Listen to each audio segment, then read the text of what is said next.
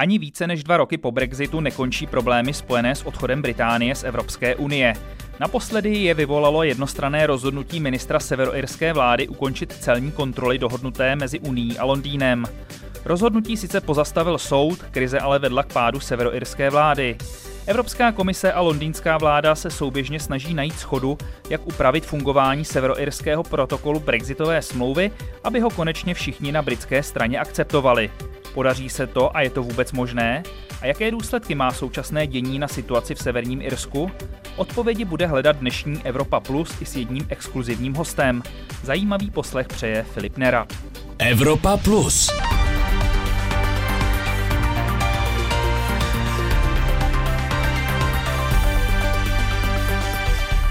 I've now issued a formal instruction to my permanent secretary to halt all checks that were not in place on the 31st of December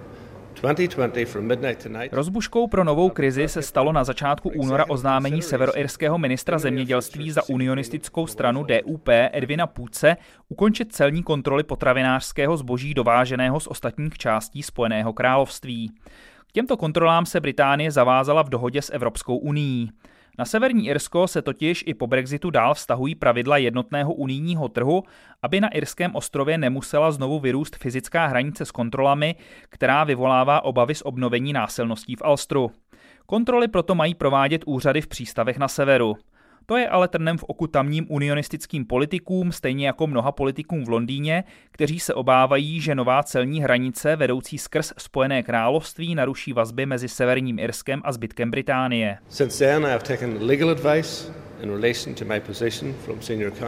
Půc se při svém rozhodnutí opřel o právní analýzu, která ho podle něj k zastavení kontrol opravňuje.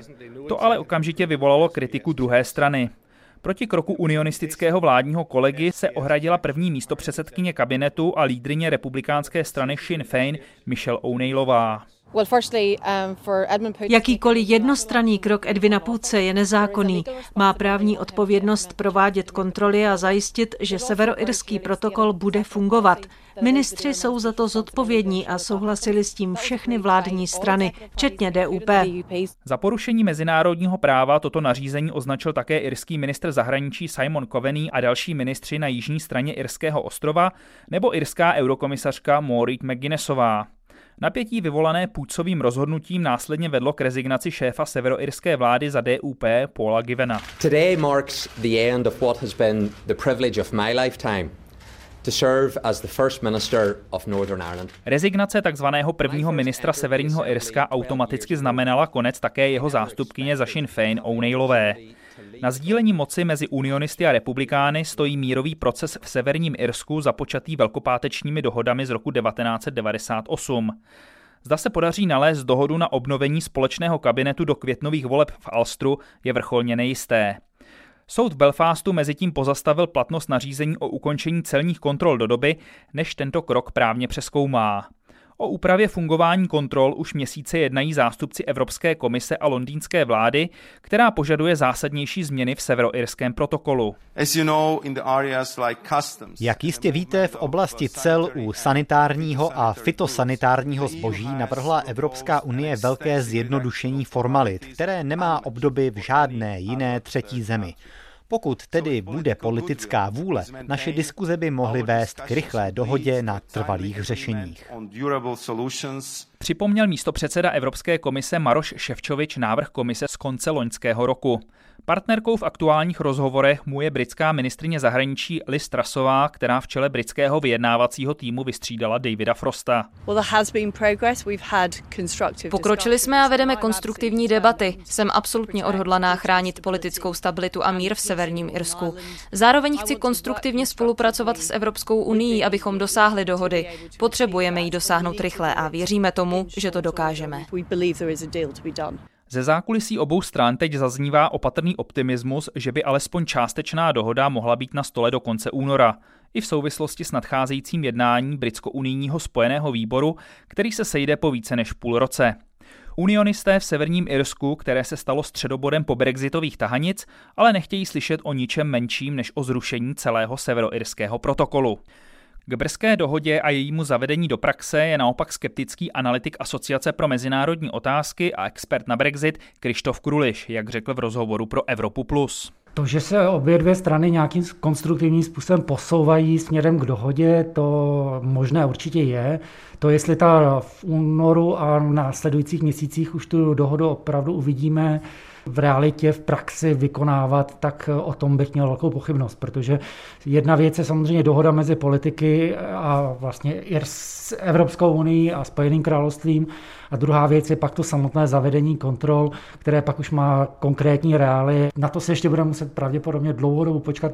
Mohou napovědět, jak eh, se v tímhle směrem posuneme květnové volby, pokud tedy budou v květnu, nebudou třeba o nějaký čas dříve, právě v Severním Mirsku do té autonomní eh, samozprávy ve Stormontu ale ani ty nemusou, nemusí samozřejmě přinést nějaké definitivní rozuzlení. Jednání mezi Evropskou komisí a britskou vládou se podle analytika AMO teď zaměřují na dva základní problémy. Když je potřeba vyplňovat celní prohlášení, jak má být eh, rozsáhlé, kolik těch kolonek se tam musí vyplňovat a tam Britové se snaží mít tu, ty formuláře co nejjednodušší, právě pro, zejména pro to zboží, které směřuje ze Spojeného království do Severního Irsku a má tam být spotřebováno a nemá být převáženo dál do Evropské unie, tak tam se snaží, aby ty formuláře byly co nejjednodušší. Takže to je ta podstatná, to je gro toho jednání, které se teďka vede a pak ještě samozřejmě britská strana tam přikládá takovou tu rovinu, do jaké míry má být mít pravomoc Soudní dvůr Evropské unie ohledně právě výkladu těch pravidel, protože z hlediska Británie a zejména tedy britských konzervativců a těch euroskeptického křídla zejména, ta, ta věc, to, že tu dohodu pak může nějakým způsobem interpretovat soudní instance, kterou oni vidí, jakoby, že dlouhodobě směřuje k nějaké integraci a, a posilování integrace, tak eh, se obávají samozřejmě o to, že by toho, co se politicky dohodne, že se to posune někam, někam jinam tam, kde by to třeba oni nechtěli. Takže samozřejmě je tam určitý tlak na to, aby z toho z protokolu byl, byl, byl vyňat soudní dvůr Evropské unie. Evropská unie samozřejmě zase z principu s, s tím nesouhlasí. Nedávné vypovězení kontrol ze strany unionistického severoirského ministra zemědělství Kruliše nepřekvapilo. Ono se to diskutovalo, avizovalo, jakoby dalo se to přečíst, že prostě uh, severoničtí unionisté nebudou ochotni aktivně prostě ten protokol vykonávat. Od samého počátku oni prostě avizovali vůči němu odpor ještě v době, kdy se teda o něm jednalo. Vůči takovému jakoby konstrukci, to znamená zejména té symbolice těch kontrol, eh, ale i ten praktickým dopadům těch kontrol eh, na přístavech při převážení zboží ze Spojeného království do Severního Jirska. A tohle je v zásadě jenom manifestace toho, toho prostě politického i deklarace, která severoameričtí unionisté jakoby od počátku s tím protokolem spojovali. Prosazení jakékoliv upravené dohody do praxe v severním Irsku proto považuje Krištof Kruliš za velmi obtížné a musí zohledňovat i velmi odlišné zájmy unionistů a republikánů v Alstru a jejich sdílení moci nejen zájmy Evropské unie a Británie. Proto Severní Irsko, ten politický systém a jeho parametry jeho fungování jsou nastaveny jinak, než eh, to vnímáme jakoby z vnějšku, prostě z hlediska eh, lidí, kteří prostě žijí v nějakém reprezentativní demokracii, kde hm, si zvolí vládu a ta pak nějakým způsobem vládne. Ale zároveň jakoby je tady velký, je silný respekt vůči tomu aranžma v Severním Irsku, protože ono jakoby přineslo uklidnění té situace v 90. letech. To znamená, to řešení, o, ně, o něm se jedná, tak eh, jakoby, eh, pokud má mít ambici na to, aby bylo v praxi realizovatelné, tak musí nějakým způsobem zohledňovat i tenhle ten stav. Optimističtější ohledně výsledků současných jednání než Krištof Kruliš je irský ministr pro evropské záležitosti Thomas Byrne. Nedávno pro Politico Europe řekl, že současné rozhovory mezi Evropskou uní a britskou vládou postupují kupředu a je přesvědčený, že k dohodě by mohlo dojít do konce měsíce. Thomas Byrne přednedávnem navštívil Prahu, kde dal Evropě Plus exkluzivní rozhovor. Ten jsme nemohli začít jinou otázkou, než na to, v jakém ohledu postupují ta jednání kupředu a zda irský ministr stále věří v brzkou dohodu i po zmatcích kolem ohlášeného ukončení celních kontrol v severním Irsku. Celní kontroly se navzdory prohlášení tamního ministra stále provádějí. To je velmi důležité, protože chrání jednotný evropský trh. Rozhovory mezi Evropskou uní a Velkou Británií v Bruselu a v Londýně se vyvíjejí dobře. Hlavní potíže, kterým Severní Irsko čelí, jsou důsledkem Brexitu. Severoirský protokol řeší otázku irské hranice, která je velmi komplikovaná. Evropská unie vyslyšela obavy obchodníků a některých lidí v severním Irsku a snažila se je adresovat. Já doufám, že diskuse mezi Bruselem a Londýnem povedou k dohodě a že se jí podaří dosáhnout brzy. Přál bych si, aby ta dohoda byla primárně ve prospěch lidí v severním Irsku a jednotného evropského trhu. Uh, that works primarily for the people in Northern Ireland and for the single market of the EU. Jaké změny v protokolu by byly pro irskou vládu přijatelné? Well, the protocol itself is not going to be changed. Protokol sám o sobě se nezmění, ten tu je. Změní se ale fungování protokolu. Evropská komise už zveřejnila své návrhy. Britská vláda má svůj tzv. command paper. Věřím, že ty diskuse povedou k tomu, aby vyjádřili to, o co jde Evropské unii a o co jde podle nás lidem v severním Irsku. Nechci zacházet do detailů těch vyjednávání, protože ty stále pokračují. Hlavním cílem je ale zachovat mír v severním Irsku a ochránit jednotný evropský trh. Na druhé straně ale část severoirské vlády, tamní unionistické strany a Londýn požadují zásadní změny v tomto protokolu. Je tu tedy vůbec prostor pro nějaký kompromis? Co se týče léčiv, tam už se řešení našlo, takže to nebude problém. Za to vděčíme kreativní práci Evropské komise a komisaře Maroše Ševčoviče. Hlavním problémem budou podle mě balíky, jejich proclení a jak budou kontrolovány. Sporným tématem budou také otázky kolem kontrol živočišných a rostlinných produktů. Ale to všechno se podle mě dá vyřešit a nalezení toho řešení bych teď nechal na vyjednavačích. Evropská komise navrhuje významné zjednodušení kontrol, ale já pevně věřím, že protokol zůstane nezměněný. To rozhodnutí o ukončení kontrol pozastavil soud v Belfastu. Co by zastavení celních kontrol v severním Irsku znamenalo pro Irskou republiku, pokud by soud nakonec rozhodl, že je v pořádku? Zavedli byste je nějakým způsobem sami, nebo jsou kontroly na irsko-severoirské hranici kvůli mírovému procesu absolutně vyloučeny? Uh, Mezi Severním Irskem a Irskou republikou kontroly nikdy nebudou, k tomu nedojde. Na tom se shodli všichni. Irská vláda, Evropská unie, britská vláda i všechny strany v severním Irsku. Kontroly se provádějí v přístavech v Belfastu a v Larn a dělají je severoirské a britské úřady i Evropská komise. Není pochyb o tom, že se mají provádět a s jejich rušením to není tak jednoduché, jak si jeden ministr v severním Irsku myslí. Stále se provádějí a to je způsob, jak chráníme mírový proces a jednotný trh Evropské unie. Když mluvíme o mírovém procesu, co znamená současná politická nestabilita v severním Irsku pro tento proces a pro celou situaci po Brexitu na Irském ostrově? Well, the current um, political instability, in my opinion, is very dangerous. Um, Současná politická nestabilita je podle mého názoru velmi nebezpečná. Ekonomický i politický systém v Severním Irsku potřebuje jistotu a stabilitu. Důsledkem politické nestability v Severním Irsku bude, že ekonomika neporoste a neporoste sociální blahobyt. Nechci to přeceňovat, ale vždycky to zvyšuje riziko, že se vrátí neblahé věci z minulosti. Tohle riziko teď minimalizuje velkopáteční dohoda a mírový proces stále pokračuje. Od něj se ale odvíjí také ekonomický a společenský rozvoj Severního Irska. Firmy, a to včetně českých, oceňují, že Severní Irsko má přístup na unijní trh a zároveň na britský trh, a to bez jakýchkoliv kontrol. Usadit se v Severním Irsku má pro každou firmu spoustu výhod. Rád bych takových firm viděl stále víc. K tomu je ale také důležitá stabilita jak z právního, tak politického hlediska. Rád bych proto apeloval na severoirské politiky, aby všichni společně pracovali pro dobro lidí v Severním Irsku svědomím toho, že žádná komunita nezíská právo veta a nebude čistě po jejím. Všichni musí dělat kompromisy. No Uh, no community gets its entire way. Everybody must compromise. Tolik irský ministr pro evropské záležitosti Thomas Bayen pro Evropu Plus k aktuálnímu dění po Brexitu. Thomas Bayen ale dál zůstává naším hostem. Ve druhé části našeho pořadu s ním probereme další aktuální dění v Evropě. Tím nejžavějším je samozřejmě dění kolem Ukrajiny a hrozeb ze strany Ruska. Toto mezinárodní napětí se bezprostředně dotklo také Irska kvůli ruskému námořnímu cvičení poblíž ostrova. Jeho jižní část je historicky vojensky neutrální a irský ministr zahraničí a obrany Simon Coveney proti ruským manévrům ostře protestoval. Jeho kolegy Tomase Bardena jsem se proto zeptal, co tato situace znamenala pro irskou vládu. Protestovalo proti tomu mnoho Irů. Ministr Koveny byl v kontaktu se svým ruským protějškem a s ruským velvyslancem. Nebylo to sice v našich teritoriálních vodách, ale bylo to v naší exkluzivní ekonomické zóně a my jsme dali ruským úřadům jasně nasrozuměnou, že tam tohle cvičení není vítáno. Jasně jsme také řekli, že jsme sice vojensky neutrální, nejsme ale neutrální, pokud je něco špatné špatné nebo morálně nekorektní jako ohledně Ukrajiny.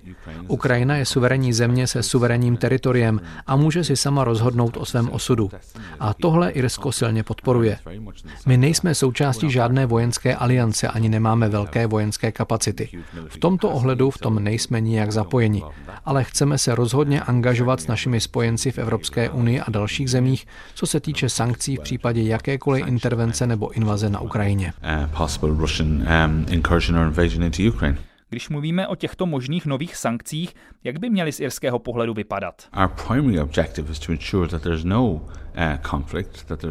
Naším hlavním cílem je zajistit, že nedojde k žádnému konfliktu, k žádné další invazi na Ukrajinu. Podporujeme proto každou diplomatickou snahu, která povede k řešení této krize. Současně se ale Evropská rada, náš premiér byl přitom, zavázala k přijetí masivních důsledků pro Rusko, pokud by se rozhodlo k nové invazi na Ukrajinu. A my to plně podporujeme. Pokud k tomu dojde, můžu vás ujistit, že přijmeme velmi tvrdý balík sankcí, který Irsko plně podpoří a plně ho podpoří všichni evropští evropští kolegové. V tuhle chvíli probíhají diplomatické snahy, ať už francouzského předsednictví, normandského formátu, OBSE a dalších. My jim přejeme hodně úspěchů a podporujeme je and we wish those every success and we support them wholeheartedly. Jste připraveni nějak podpořit Ukrajinu i jinak?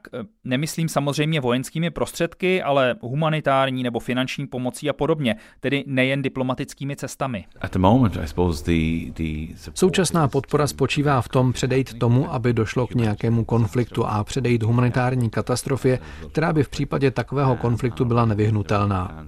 Na evropské úrovni by vznikly plány, jak řešit takové humanitární důsledky a tyto snahy by měly naši podporu.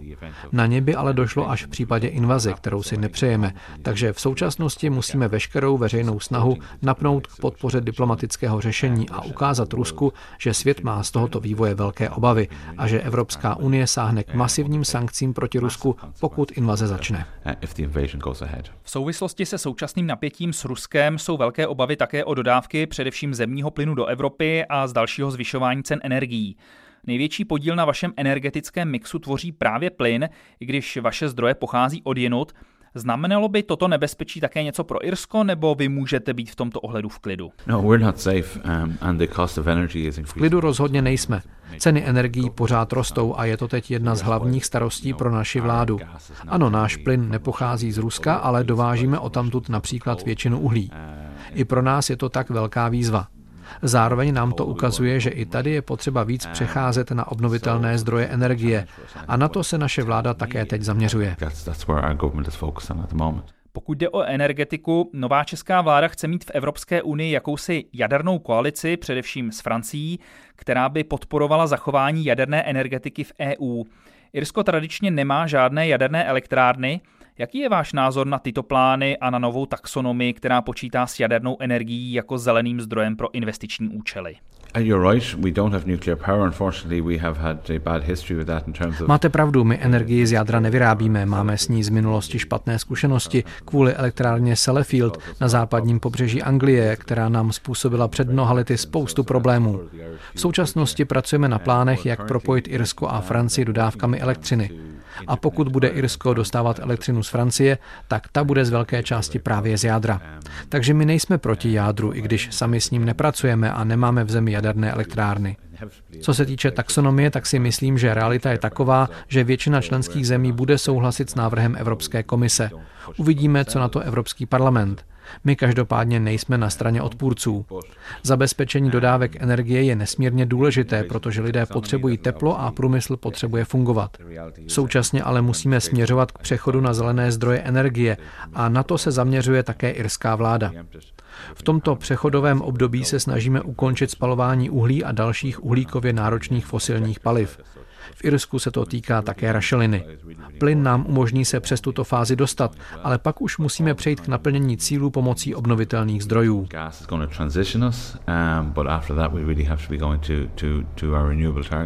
Jak obtížné to pro Irsko bude?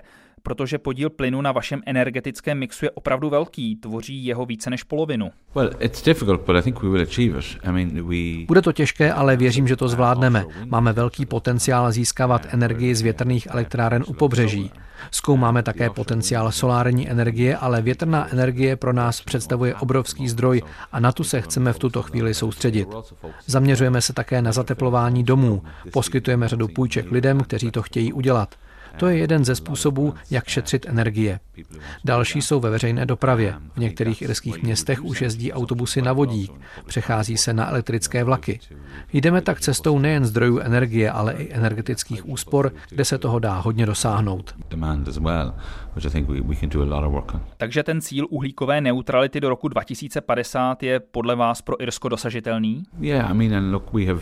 Ano, pro nás je to právně závazný cíl, který je zakotvený i v irském zákoně, takže si s tím musíme poradit. Jaké oblasti spolupráce vidíte pro Irsko s novou českou vládou? Spolupracujeme v otázkách Brexitu. Česká vláda náš postoj po celou dobu podporuje.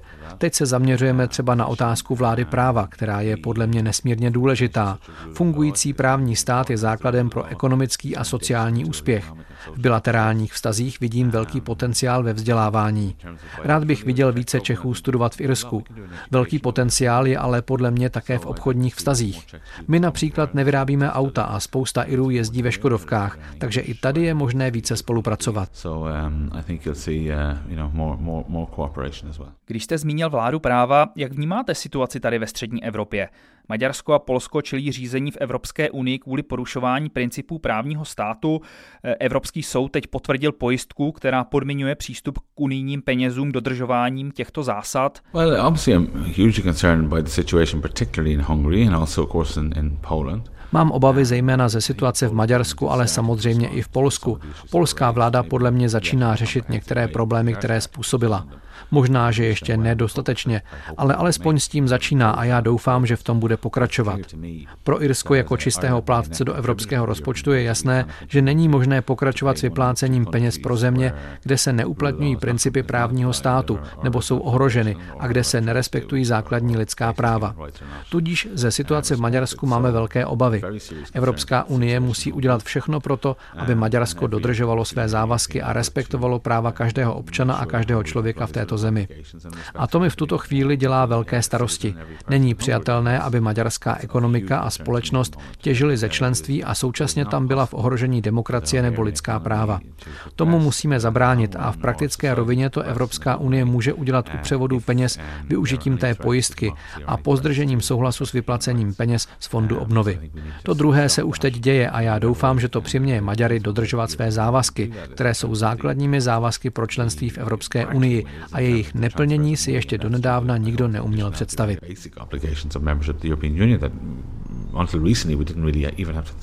Co očekáváte od českého předsednictví Evropské unie v druhé polovině letošního roku? Je nějaká agenda nebo legislativa, kterou byste rádi viděli, aby jej české předsednictví posunulo kupředu, případně uzavřelo? Uh, předsednictví malé nebo středně velké země je z mého pohledu krásným příkladem vyjádření suverenity té dané země. Jsem proto vždycky rád, když se ho ujímá země jako Česká republika, Irsko nebo Rakousko, protože to ukazuje rovnost v rámci Evropské unie. Poslední předsednictví se musela vyrovnat s věcmi, které se neočekávaly, zejména s covidem. Velkým tématem bude klima. Projednání všech návrhů bude velmi náročné a bude vyžadovat dobré vedení. Uvidíme, kam dospěje digitální agenda teď během francouzského předsednictví a dost možná bude nutné opět řešit COVID, což si vyžádá silné vedení a já nemám pochyb o tom, že to vaše vláda zvládne. Ministr Beck tvrdí, že českými prioritami pro předsednictví by mohla být kybernetická bezpečnost, zalesňování a další zelená témata nebo téma právního státu. Je to z vašeho pohledu to, na co by se měla Evropská unie teď zaměřovat? Považuji za správné, pokud se středoevropská země jako Česká republika zaměří na vládu práva. V tom bude mít veškerou naši podporu. Zalesňování je pro Irsko také důležitým tématem. V minulosti jsme o všechny lesy přišli a teď je obnovujeme. To samé platí také o kyberbezpečnosti. Loni jsme byli terčem velkého kybernetického útoku na zdravotnictví, s jehož důsledky se stále potýkáme. V této oblasti bychom rádi viděli více spolupráce. Pokud se toho české předsednictví ujme, může počítat s naší podporou, protože řešení tohoto problému je v zájmu každého. Řekl pro Evropu Plus irský ministr pro evropské záležitosti Thomas Byrne při své nedávné návštěvě Prahy. Rozhovor s ním uzavřel dnešní pořad věnovaný po brexitovému vývoji, ale nejen jemu. Evropu Plus si nezapomeňte zapnout ani příští týden, nebo si ji najít ve všech podcastových aplikacích a na webu Českého rozhlasu Plus. Pro tuto chvíli se s vámi od mikrofonu loučí Filip Nerad.